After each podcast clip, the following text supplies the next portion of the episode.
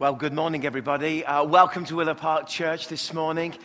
And uh, I'm delighted that you're here with us. If you're first time, my name is Pastor Phil. I'm the lead pastor here at Willow Park Church. And uh, just fantastic. Uh, a couple of things I'd like to mention to you. First of all, uh, Chris Newfeld, who is head of our technical department, is 50 years old today.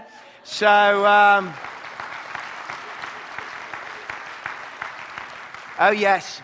And that's commitment. He's up there working for us today on his 50th birthday, although he has had most of this month off. Uh, so, so, so, we're delighted and excited about, um, about that. And of course, we are both uh, 1965 children. I know it's hard to see when you look at me. But, um, sorry, Chris. Um, but we bless you, Chris, and thank you for all the work that you do and all that you're involved in. It is, it is amazing. And uh, we're really thankful for you and all that God is working in your life. And He's shared some amazing testimony in this last 12 months. Uh, secondly, what a blessing to hear Jordan's words. Uh, you know, he's off to the Middle East. I'm trying to avoid saying off to Jordan to Jordan. It's a bit like praying for Phil. Lord Phil Phil. And, um, and, and he's off. He'll be in the foyer, no doubt. You can meet him, you can chat to him. Uh, he is uh, from our church. Uh, God has blessed him, his family. It's, um, it's really lovely to know that. And just to know, and as we see all the children getting off to kids' church, remember, he was one of those little ones running around. And now he's off to the Middle East uh, at the, uh, some stage. So we're excited about that and all that God is doing. Well, we've been teaching our way through a series called Changed and looking at different principles about how we change. Two weeks ago, I spoke to you about the power of community and that we need each other. And in fact, through each other, we learn to change, to adapt through our honesty, through our openness, through our transparency, allowing Christ to work in community. Because this is a key area, and possibly the, the way in which you are to involve yourself in community are those areas that burden you and you feel a spiritual uh, drive towards there. Pastor Glenn last week spoke a powerful message on uh, strongholds and on the things that hold us back and being able to adapt that and, and change and step in. And, and really, this whole series is to encourage us and to challenge us to look for inner transformation as we become like Christ like. I said one week that God is more interested in us becoming Christ like than he is in our temporary happiness. And sometimes we are not happy, but in the process, God is doing something that is deep, that is remarkable, and that is powerful in our lives. And that's a journey. And I want to talk more about that as I build on what Pastor Glenn shared on. Next week, we have a guest speaker, Lowell Sheppard, who is an international adventurer, an author. Uh, he, he, lives in Japan as a missionary, and um, he has cycled around Japan, written books about it, and loves the subject of changed lives. And so he's not to be missed uh, next week as he will come and share with us and speak to us about that. It can be proved to be a great um, uh, weekend, and you'll see that in our email communication and our communication about his visit. But what happens when the heat in our lives is turned on? And I've entitled this the um, God in your heat. You see, Scripture uses lots of illustrations about our lives and about how we should be. In fact, in January's introduction to, in, in, uh, in, September's introduction to this series, I spoke about how we can choose to be a fruitful tree or we can choose to grow thorns and weeds in our lives when we face heat and difficulty. The Bible talks about heat and when there are times of desert, times of trouble, and it talks about times of blessing when the rain comes down. Now, you may live under the kind of idea that when you become a Christian, everything is going to be perfect. Now, I'm going to rain on your parade a bit here. Because things don't always go around. You may think I gave my life to Jesus. I remember I gave my life to Jesus as a young 15 year old, and I walked out of that church excited and converted. And I thought, this is it. My life is going to be perfect. It's going to be like sailing in the Caribbean on a beautiful yacht. I'm going to be at harmony with everybody around me. We're going to make daisy chains and play guitars.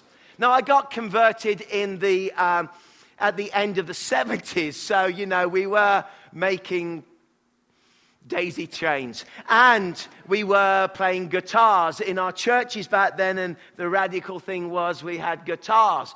And so I, I experienced, and I thought, everyone, I, I, I'd be, I will not experience accident and difficulty and sickness. Life is going to be great. Life is going to be perfect. It's going to be dead calm. It's going to be wonderful. I'm going to find the perfect wife and we're going to live together and God's going to bless us and everything's wonderful. I know that's your experience. Well, no because I know that life isn't quite like I often, I said last night, and, and Michelle was here, and I said, you know, I thought I'd, you know, every morning in our home as a Christian marriage, I'd jump out of bed springing like a gazelle. I'd throw back the curtains and cry, Oh, this is the day that the Lord has made. And my wife would just, just automatically spring up. Bing!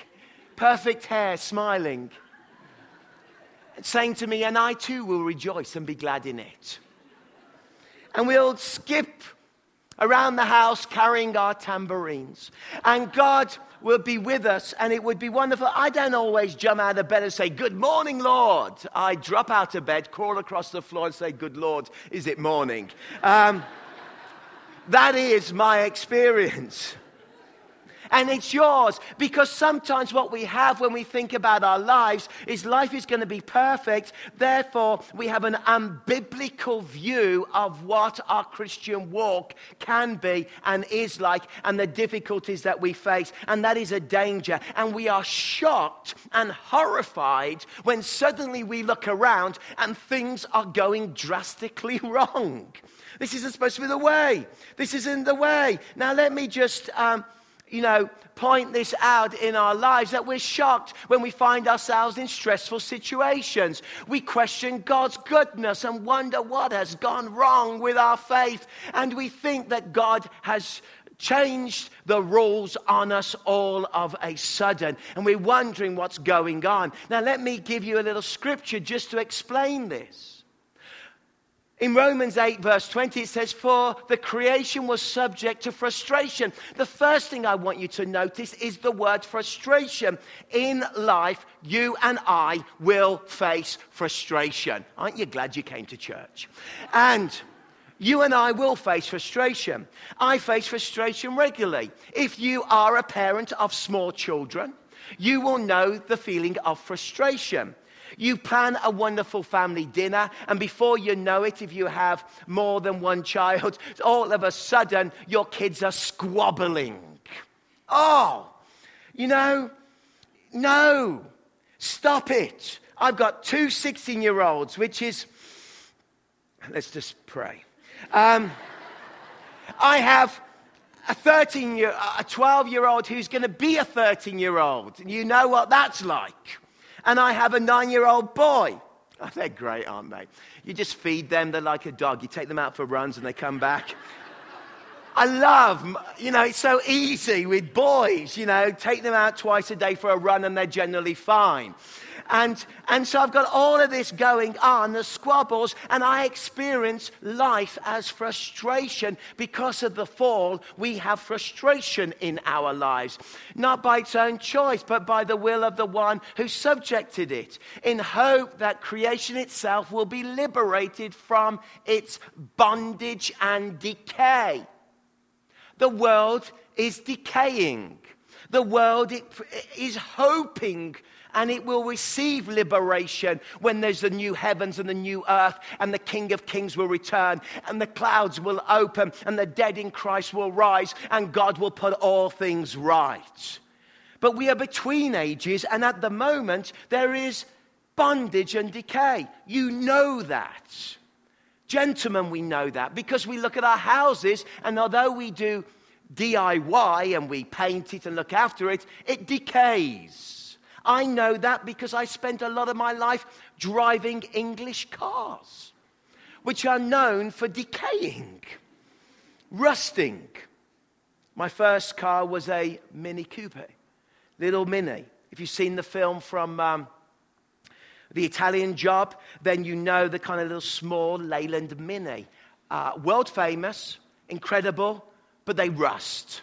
I bought it at 17 and I bought it for $500 to take my driving license because I thought when it came to the three point turn in the small little English European road, I wouldn't hit the curve and be disqualified.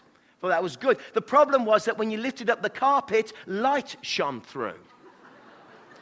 The problem was that it was so rusty, good British steel, that when it shone, that when I went to open the door, the door fell off and I had to lift it up on the hinges.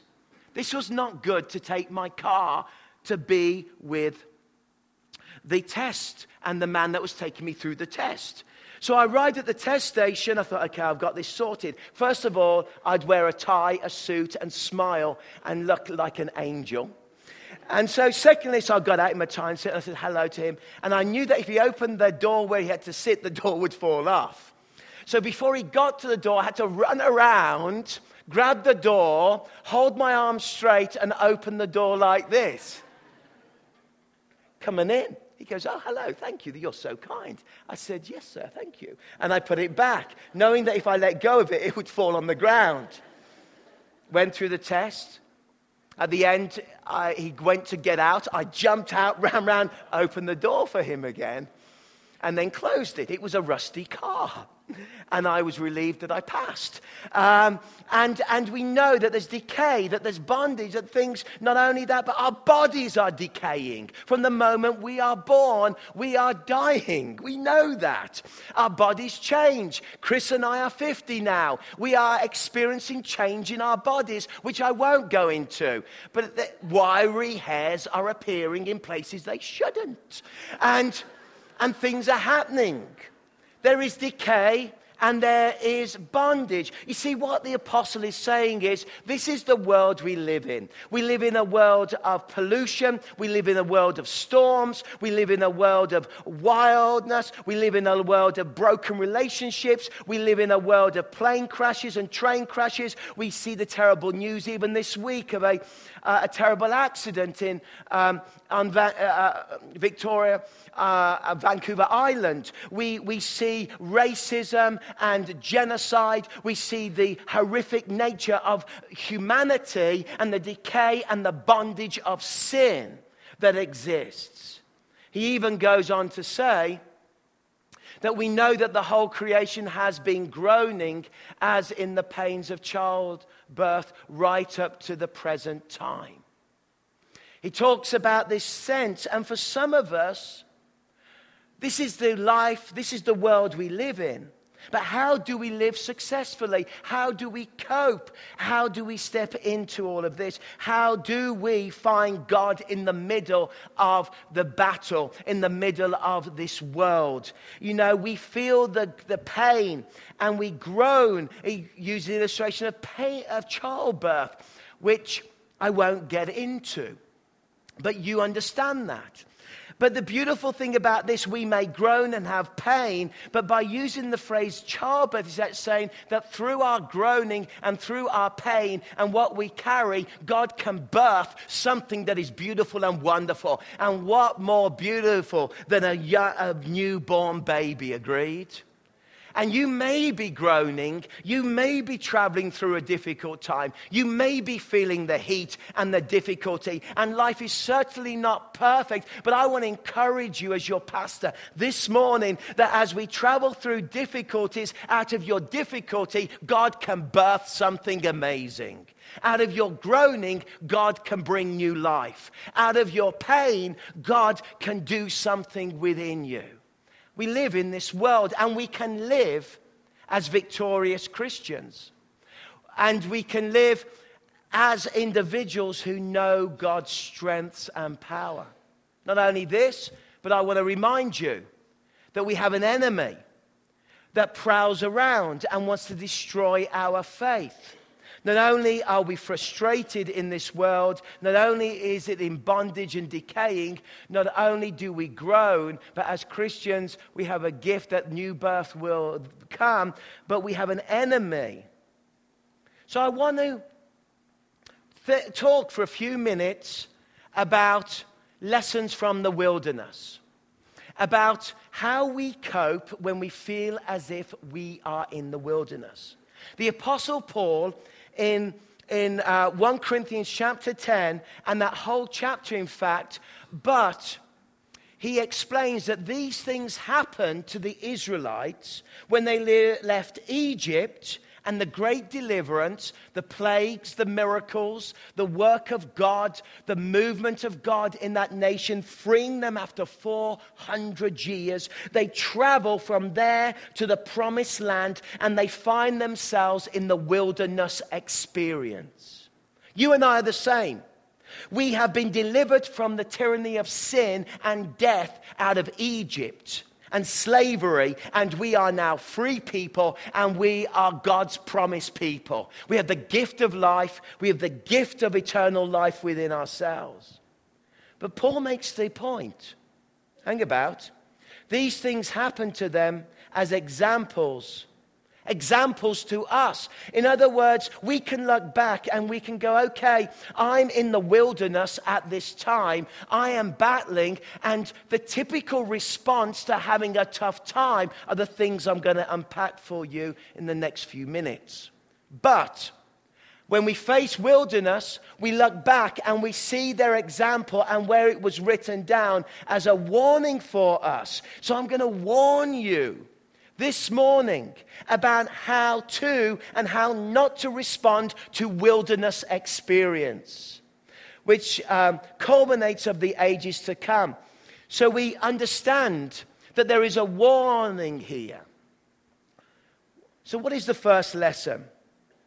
Well, the first lesson comes from Numbers chapter 11, and if you're new to the Christian faith or you're open to it, let me explain the first five books explain the history of the Israelite people and right the way from Genesis in creation all the way through to the Exodus, all the way through to the death of Moses. And it tells a story of the struggle as a nation is born, and that nation is born so that it can tell the world of the goodness of God. But they are now in the wilderness, and it's Numbers chapter 11, and they are starting to moan. And what are they moaning about? They are moaning about the food. In fact, when you read Numbers 11, verses 4 through to 24, we haven't got time to go through it, they are having a really good grumble, a really good moan. They're saying things like, oh, look at this manna, this dropping from heaven every day. We are sick of this manna. We're in the middle of the wilderness. Oh, how I long for Egypt. I long for the melons. I long for the pomegranates. I long for all of this leeks and the onions, and in their mind, they're creating an image of what it was once like, which was nothing how it was. But in the middle of their wilderness experience, they are looking back rather than looking forward of what God is going to do. You see, what they actually did in the middle of the wilderness was that, first of all, they became critical and condemning of their leaders. Secondly, they started to wail and to moan and to groan about God. Thirdly, they idolized the past and looked back at the past as if it was wonderful, as if it was some kind of glorious Downton Abbey experience where all the servants lived and everything was beautiful. And you had it all happening and it was glorious and wonderful in Egypt when really it was not glorious. They were slaves, they were making bricks, they were under the taskmaster, they were in pain, and yet they idolized somehow the past. They jettisoned God Himself in their thinking and they rejected God's ultimate plan. This is a danger for all of us. Because something minor, like manna and food, which actually was miraculous, they managed in the middle of their wilderness to become harsh, to jettison God, to create ideas that were not true, and they allowed themselves to become full of, of anger and frustration. They allowed themselves to jettison God in the middle of their wilderness. Psalm 88 is a fascinating psalm. In Psalm 88, it is probably the most honest psalm that there is about what I'm going through my pain, my friendships. I am agonizing. Life is difficult. Life is tough. What is interesting about Psalm 88 is that it is written as a psalm to be sung and spoken outside the door of the tabernacle where the presence of God is. And so they would come and they would proclaim this psalm and they would talk about their woes and their battles and frustrations and bondage and decay and pains and difficulty. And they would sing this psalm, but then they would go into the tabernacle to the Holy of Holies and the presence of the living God. Can I give you a principle when you're in the wilderness? Don't run from God. Don't jettison God's plan. Don't reject Christ. But the key is be honest about what you go through. Sing the psalm of your heart, even if it is painful and difficult. And know that when you come to God and run to God in honesty, you will find his presence and his tabernacle will descend and be with you. He will strengthen you. And so they realized they, they, we long for life the way that it was before. We look for someone to blame. We question God's goodness and faithfulness and love and wisdom. We understand that this is exactly what they were doing. They were questioning, and we are no different. When we go through a tough time, we do exactly these things. But there's a second stage that they moved on to. If, the if there was this, the bane of boring food, taking a minor issue and blowing it up, then suddenly we have the fear of threatening circumstances. Because when we're in the wilderness, the danger is when we face a difficult time, is that we allow fear to take over our lives. And this is exactly what happened to them. Fear started to take over their lives. Rather than faith, rather than believing all that God had done, rather than believing in what God can do, suddenly fear took over them and started to rip through their lives, started to overtake them. Spies had gone and looked at the land. They saw the great cities, they saw the giants, and they were afraid we are lost between two worlds. God's freed us here. We've got to deliver the land, and I am afraid. You see, in our own personal wilderness, can I encourage you rather than giving in to fear, seek God and allow God to give you faith? That you can go through this. You can know that God is with you. Numbers 14, verse 4 that night, all the members of the community raised their voices and wept aloud. All the Israelites grumbled against Moses and Aaron, and the whole assembly said to them, If only we had died in Egypt or in this wilderness. Cheery bunch, aren't they? If only, only. Look, why is the Lord bringing us to this land only to let us fall by the sword? Our wives and our children will be taken as plunder. Oh, it's like Eeyore, isn't it? And the children will be taken. Oh, my tail's fallen off. Wouldn't it be better for us to go back to Egypt? And they said to each other, We should choose a leader and go back to Egypt. Fear took over rather than the faith in God's power and deliverance. And we've got to battle fear in the middle of our own personal pain and difficulty. They cried out, Where is the Lord in all of this? How in the world did I get here? What will happen to me now? Where am I going? These are often questions we ask ourselves in our own personal difficult times. We often say, Where is the Lord in this? Well, you must ask the Lord where He is, and you'll find the Lord will speak. How in the world did I get here? Let me remind you that they are the promised people. They've been set free from slavery. They have manna falling from heaven providing their needs. They have a cloud in the sky at day to guide them. They have fire at night. They have a place called the tent of the meeting where they can go and seek of the mind of God. They have the tabernacle right in the center of their tribe, and the glory of the Lord is present. God is around them. God is providing for them. God is with them, but they're still giving into fear because they're afraid of what will come. Don't give in to fear of what will come. Know that God is with you today, that He's going to be with you, He's going to guide you. And finally, the blame game. They start to blame everybody.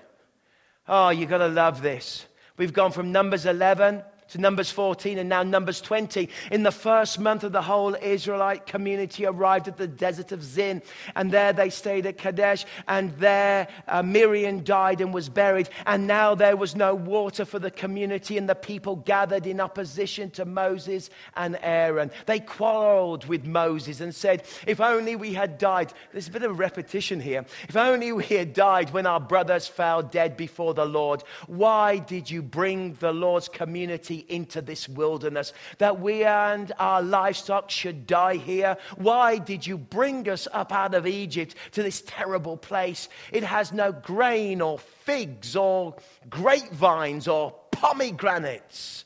We all need a good pomegranate. And there is no waters to drink. I always find pomegranates really difficult to eat. Never quite know how to eat them. Uh, but they like that. And so we realize that they're blaming everybody. They become angry. And in the wilderness, we can jettison God, we can give in to fear, and we can blame everybody around us. And it's really interesting how blame turns to anger. And the worst position for us in the wilderness is when we become so angry at people and things around us. When anger takes over, when anger starts to affect our lives.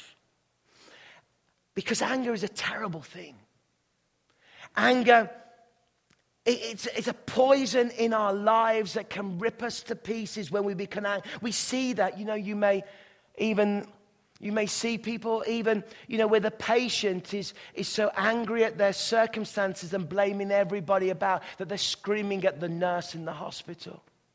When the guy in the car commuting in and out of the city becomes so full of rage and anger because of the gridlock that he explodes and wreaks havoc in his own life and blood pressure and, and the pain.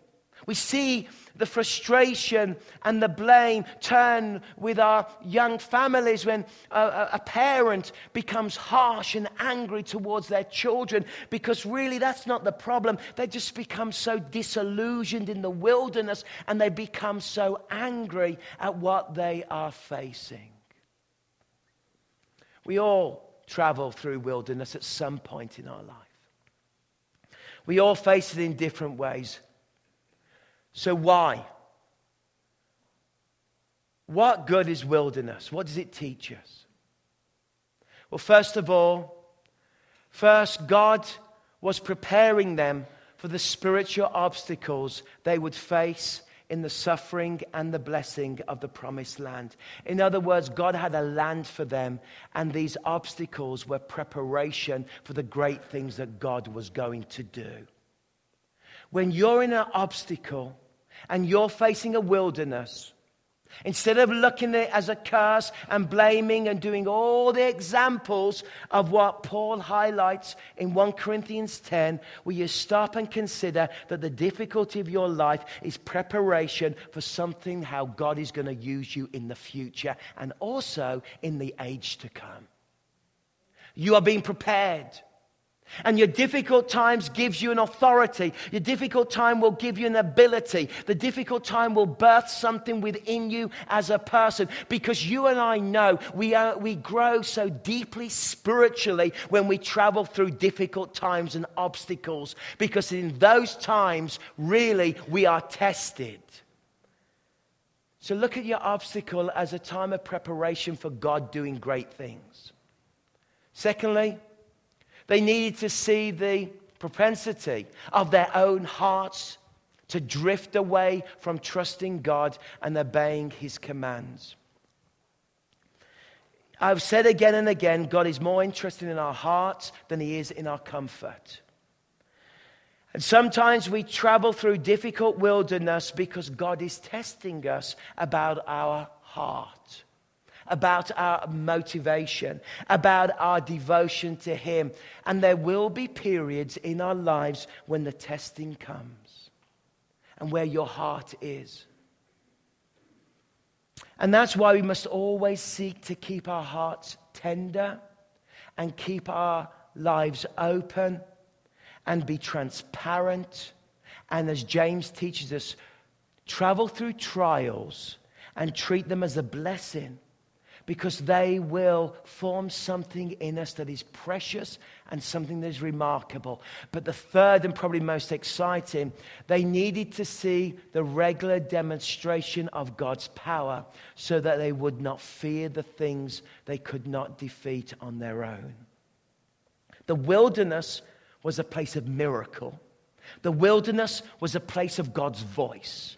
The wilderness was a place where seas were parted Food came from heaven, water from the rock. God defeated enemies. God protected them. The glory was there, and His presence dwelt amongst the people. It was wonderful in so many ways. And they understood that as they went into the promise, they had a miracle, powerful, working God that would always be with them. Can I encourage you in the middle of your wilderness to look for God's miraculous power at work? To not give up and believe that God can do it. Can I encourage you that you will learn to hear his voice in the middle of wilderness like you've never heard it before? And can I encourage you to not give up on God and jettison the plans, but allow him to come and minister to your soul? Whatever that challenge is, whatever challenge it will be. As you look back at the challenge that you've traveled through, how did you handle it?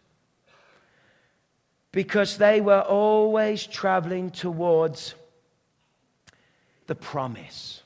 We have the promise. We will live forever. We will be with Him. We have the gift of salvation. We are the most blessed people on this planet because of Christ Jesus. And we have to remember that we are on a journey. Yes, it's frustrating. Yes, it's decaying. Yes, the world is groaning and there are problems. But let me remind you in the middle of a decaying, groaning world, we are His children with His presence. He is traveling with us and He will be with us even in the times of our wilderness. Hold on to that. Believe in that. I pray it for you. I believe it for you. I know that God will bring you through. A pastor's heart coming out. Let's pray together. Let's stand.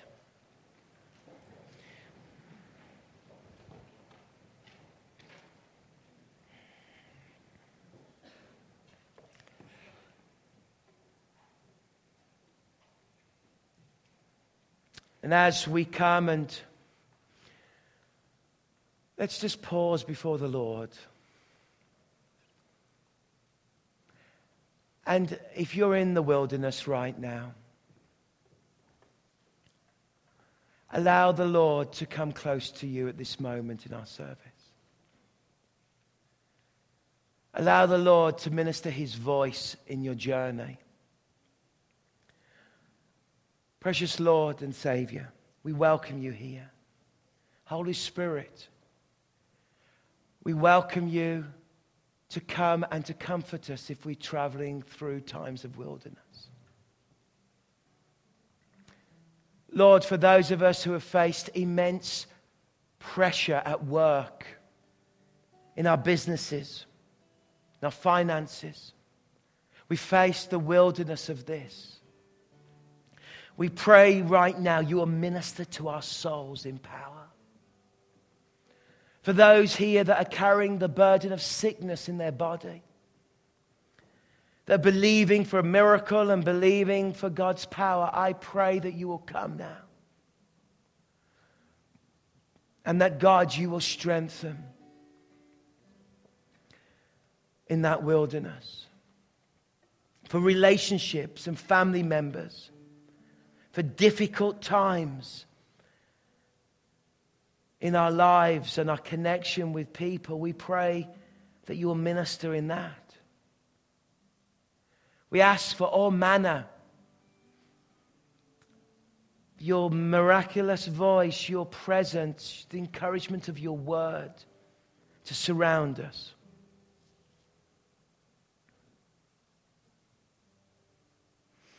Whisper to us, guide us. Keep us from the temptation of following the example of those that are in the wilderness. To blame and become angry, to give into fear in our circumstances of what could be, and to jettison your plan, and even to jettison you as our God. Help us in this period of preparation to search our hearts and to see your power released, I ask.